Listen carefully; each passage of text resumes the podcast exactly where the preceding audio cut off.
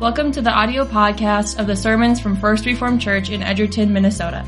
For more information on First Reformed, go to edgertonfrc.org or our Facebook page. It's rather fascinating to watch things grow. This goes to plants, trees, Children, it's that time of year where your friends on Facebook or Instagram are posting pictures of their kids that you haven't seen in a long time, and you're saying, oh my goodness, when did they get to be that old? It's a fascinating thing to see things grow. And I've mentioned before, relatively recently, the fascination that young students have with a bean growing in a cup that they bring home from school as part of a, a science experiment. And I think even those of us who do not labor in the fields or have a garden, we watch gardens, we watch the fields with anticipation in the spring. Because we expect the corn to shoot up out of the ground. And we find ourselves surprised at just how quickly it can grow when there's that good combination of moisture and sun. Now, when it comes to crops growing in the fields or in our gardens, for someone like me, and maybe like some of you, our attention is naturally on what's happening above the ground, right? And that makes sense because it is what is observable to us. And it shows, I think, that someone like me, I, I kind of take the condition of the soil for granted. Now, I'm certain there are a host of you in here who do, in fact, take the soil deeply into consideration when thinking about the growth of the plant. How much moisture is there? What are the nutrients in it? Everything from the depth of the topsoil where you're going to plant to what fertilizer needs to be added and administered to make sure that this growing environment is optimal. And so as we move from the seventh chapter of Luke to Luke chapter 8, we see a very well known parable today from Jesus. And we're also given the meaning of that parable from the mouth of, mouth of Jesus himself. So, as we consider these words from our Lord, let's break down these 15 verses into our three points before we dig in, if you'll pardon the really bad dad pun there on, on our points here. So, before we dig into a parable about soil, uh, let's take a look at our points. In our first point, we see that Luke is once again giving us an image of what the ministry of Jesus looks like. We have seen that Luke is shaping his telling of the story of Jesus in a particular way, and we see not only wise teaching from Jesus and, and his miracles that show that he has authority to do this teaching, but we also receive insight into how his ministry looks, how he went about doing it. And here we see that he is continuing to teach in this region. And Luke lets us know not only that Jesus has women who are following him as he proclaims the gospel of the kingdom, but they are also helping to support his ministry.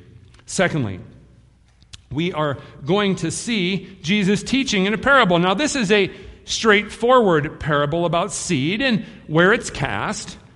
The story really holds true, it rings true about any planting of seed.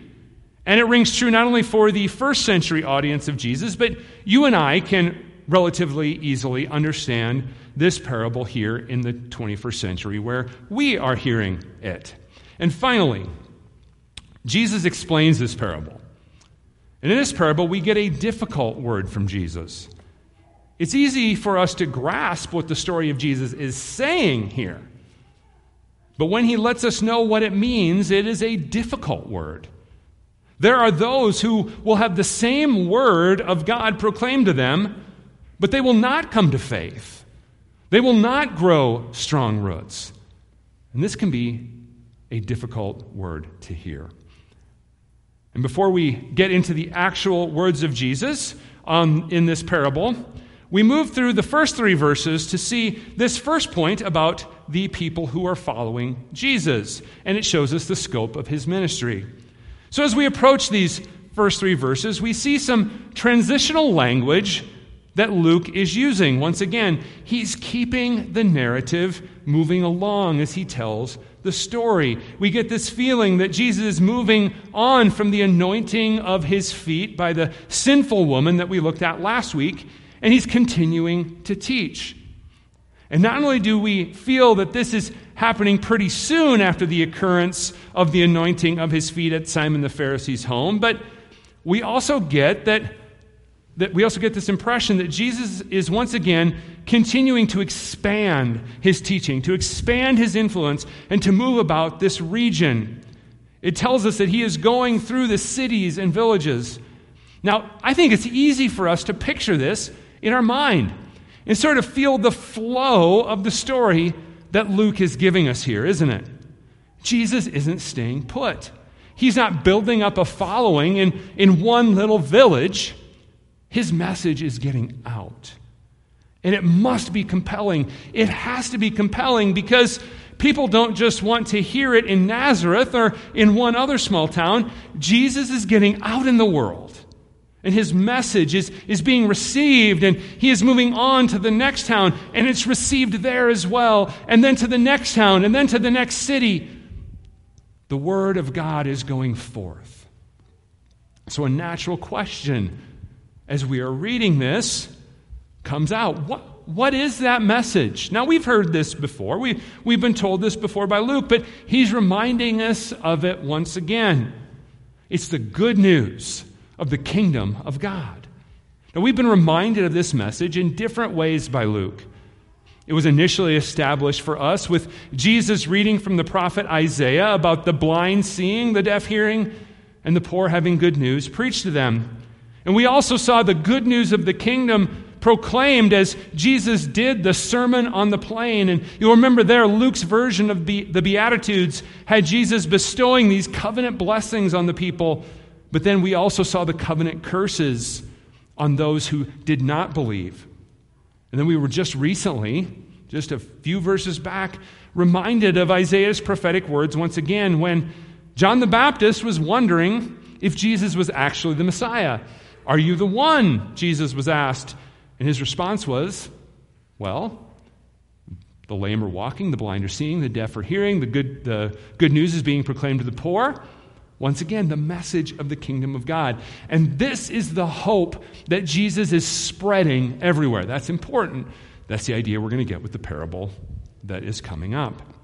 Now, I think sometimes it is easy for us to get the idea that Jesus was teaching something new every time he went out to teach. Sort of like a pastor has to have a new sermon every week. I promise you, if you fell asleep last week, this is not the same one as last week.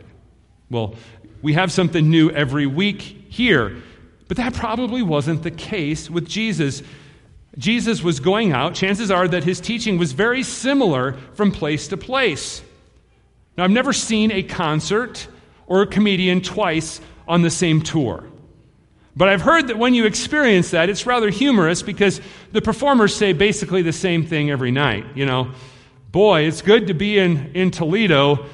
Detroit was terrible. You're so much better than them, or something like that. And they say that in the next city as they move on. I was just at a concert Thursday night.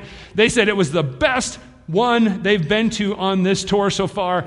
And if I had money to guess, if I would have followed them to Iowa City the next night, they would have said the same thing, right? That isn't what Jesus is doing. Jesus isn't telling them this or that, that this is their, his favorite city, but I'm guessing he's using a lot of the same idea that this is the message of the kingdom of God that he is preaching there. Jesus isn't being disingenuous like I was just talking about with comedians or bands, but I'm guessing he had the same message of hope in the coming kingdom of God from town to town to city to city. And this, this, this was the message that he was known for. And I'm guessing this was the message that people were coming to hear this message of hope, this message that, hey, even though we're poor, we are having the good news proclaimed to us. And we see that the message resonated with more than just the 12 disciples. We see that, yes, the, the 12 were there with them, but it isn't just this handful of men who are going along with Jesus as he proclaims the gospel of the kingdom. Luke lets us know that there were also women with him. And Luke tells us this detail because it would not have been a common thing for a rabbi to have women who followed him around.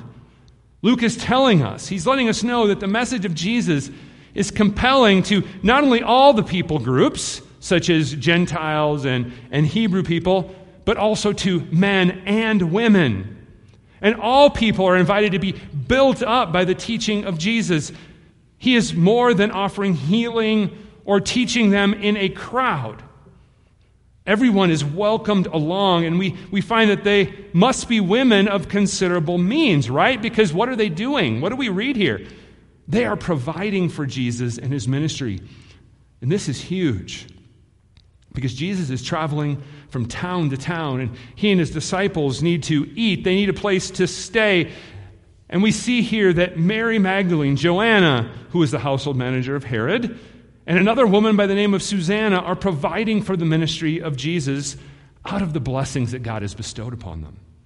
Now, we aren't given many details of, of what they do to provide for this ministry of Jesus, but because we have a good knowledge of the story of Jesus, there is something important about this support of these women that we're going to see in the future. If we were to read forward in the book of Luke, there's something important that we know.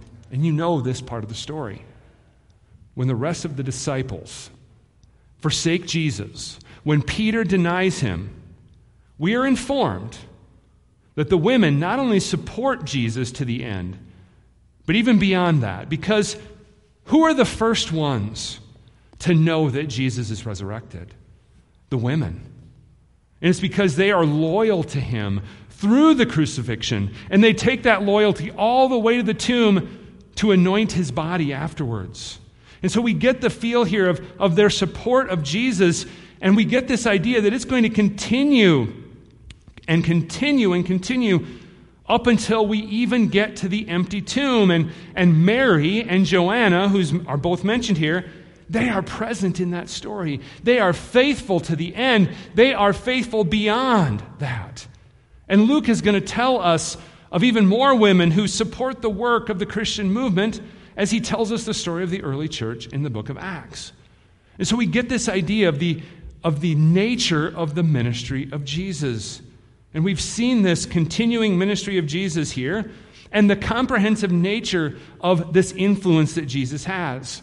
And so, with that established, Luke is now going to tell us a story. He's going to give us some more insight into the teaching of Jesus as we see this well known parable of the sower.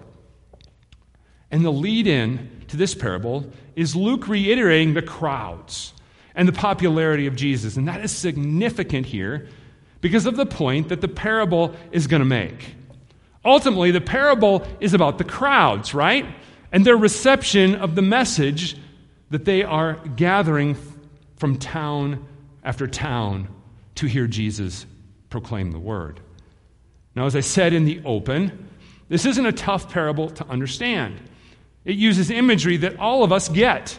You don't have to be a farmer or a gardener to look at this story and get it in 2022. And most assuredly, they could picture this story in their minds in the first century just like we can. A sower is sowing seed.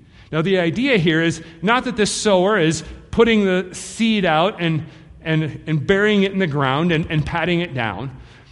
The way that the seed is being sown here is it's being cast out, being spread everywhere. This is the way they would have done it. They would have cast the seed out, and you had the expectation that not every piece of seed is going to take root and grow. It would grow where it was going to grow. And so the story Jesus has to tell here is that this sower is throwing out the seed everywhere, but the story isn't really about the sower at all, is it? The sower casts out the seed, and then Jesus tells us the story of where the seed comes to rest. So, first, there was some that ended up on the path, and it never had a chance because people are going to grind it into the ground. And even if it does start to grow, it will just be trampled. And Jesus gives us some further detail here. It's, it's a prime candidate for the birds to use it for food because it doesn't get down in the packed dirt of the path. And Jesus also lets his listeners know that some of it landed on rocks. And it grew a little, but there was no soil to absorb, absorb the moisture and provide for the plant. And so, when hard times come, it just withered. Another seed ended up uh, what might have been some decent enough soil, but there were thorns there. And so the weeds and the thorns choked out what grew up. And we've all seen what that looks like. Again, we can picture this parable very well. Well, finally, Jesus tells about the seed that ends up landing on the good soil. And that soil had what the seed needed to grow and we see that it yielded a hundredfold. And this is why the sower can throw the seed about, because the seed that ends up in the right soil, soil it grows and it produces abundantly. It produces a hundredfold, unheard of. But the sower trusts that the seed that lands on the good soil will do just that. And Jesus closes up this relatively simple story with a statement that is relatively simple as well. He who has ears, let him hear. Just as the sower casts his seeds out for it to land everywhere, Jesus is freely sowing this parable for the people to hear. The message is for all to hear, but not all will receive the message in the same way. And that is what leads us into our third point, and Jesus giving his disciples the detailed explanation of this parable. Now, I spent a lot of time saying that this parable was relatively straightforward, and yet the disciples are out here asking what it all means. I'm sure, like us, they got the basic gist of the story, but they are looking for the deeper meaning that Jesus could give them to the simple story. And so Jesus has an interesting answer for them, doesn't he? It's been given to them, the disciples, to know the secrets of the kingdom of God. He is teaching to the disciples clearly, and he will give certain answers to them. But we read that he's intentionally obscuring the message in parables to the masses. Jesus will clarify the parables with his disciples, but he doesn't do this with the masses very often at all. And we very easily forget how Jesus uses parables in the Gospels. You know, we like illustrations, we like stories. And how do we see these stories and these illustrations? We see them as a way to simplify something that we struggle to understand. But that isn't the way Jesus uses parables.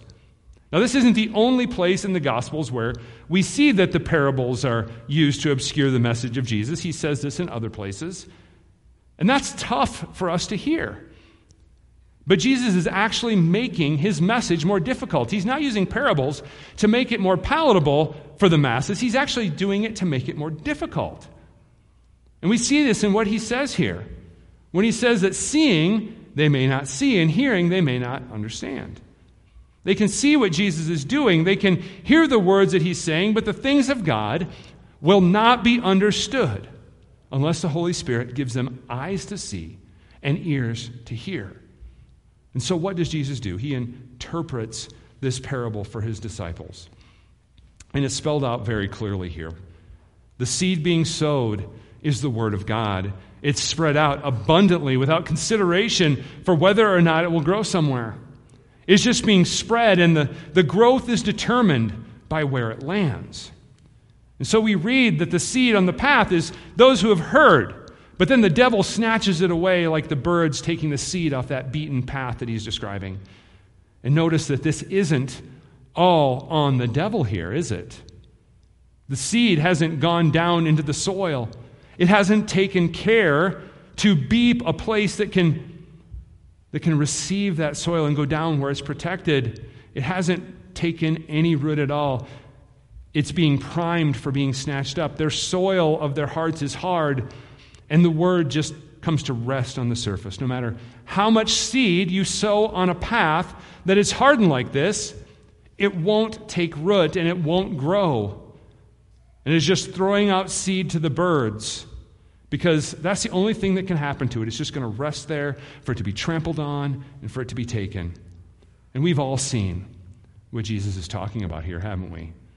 There are those who no matter how often the seed of the gospel is thrown in their direction. They are hard to it. They do not hear, they do not believe. And that is a painful thing. And it doesn't mean that we give up sowing the seed of the gospel, but it means that we must diligently pray that God will prepare the soil, that the word might take root and do its good work in the hearer.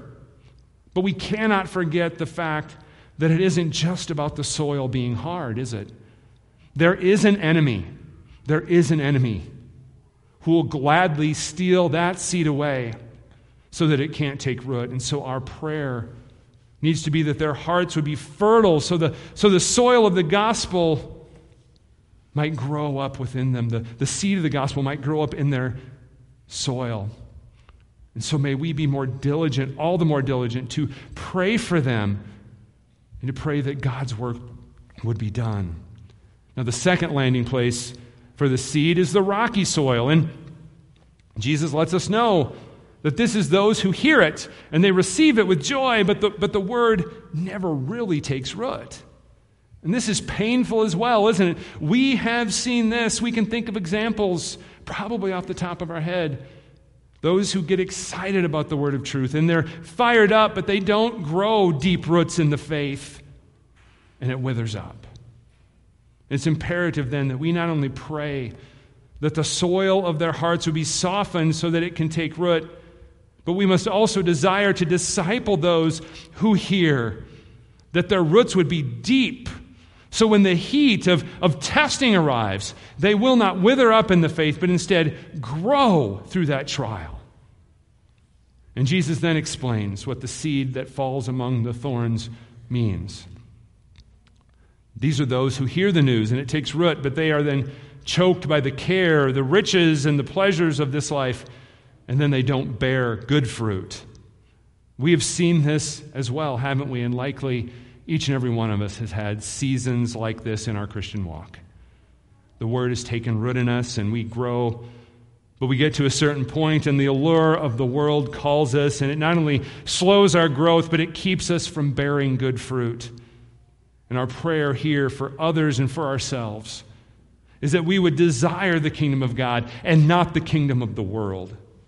That we would be content with the blessings of God and not be tempted by the things of this life as Jesus describes here. In fact, this is a prayer that should be in our hearts and in our minds daily, not only for those that we might see currently experiencing this in their Christian walk, but for ourselves. But for ourselves, because the draw of the world is so strong. And it's before our face every day. And we want to continually mature in the faith.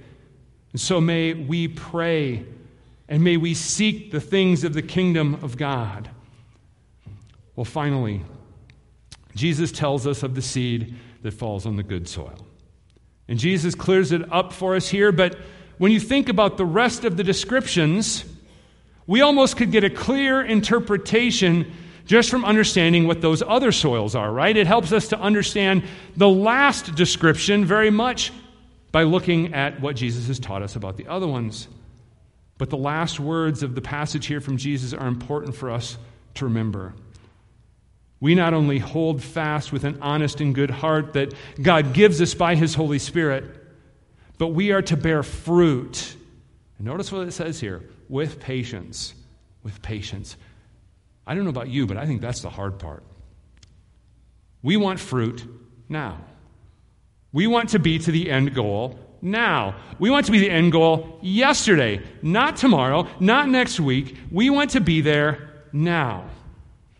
But we must learn patience. And we must learn to continually trust, God, and that through His Word and through His Spirit, He will help us to bear fruit. And so we pray for patience and trust in the work that this Word of God is promised to do in our lives. And so, as we wrap up this passage, you've probably noticed that our application from this passage has been riding along with the explanation of the soils, right?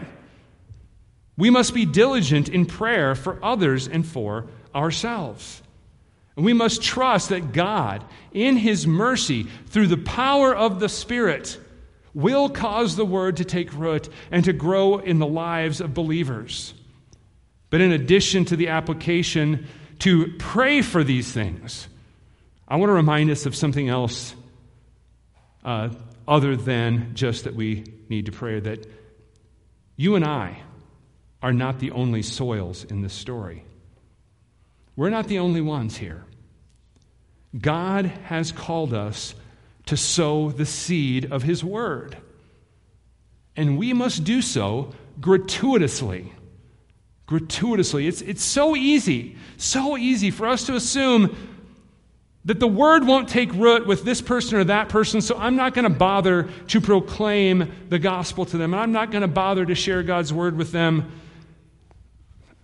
It's not going to work anyway. Somebody else can do it. But remember the sower of the seed in the story. The sower spreads the seed and waits for the results. So may you and I daily look for opportunities to gratuitously spread the word. And may we do it without restraint. May we not say that uh, somebody won't believe anyway, so I'm not going to bother to share God's word with them. May, may we not cut them off because we don't trust that God's word is going to be effective with them. May we just spread the seed like the sower in the story. And may we trust that God will do his work to grow his seed where we have spread it. Because God is the God of the soils. And He does do His good work to prepare the hearts of the people that He mercifully calls to Himself.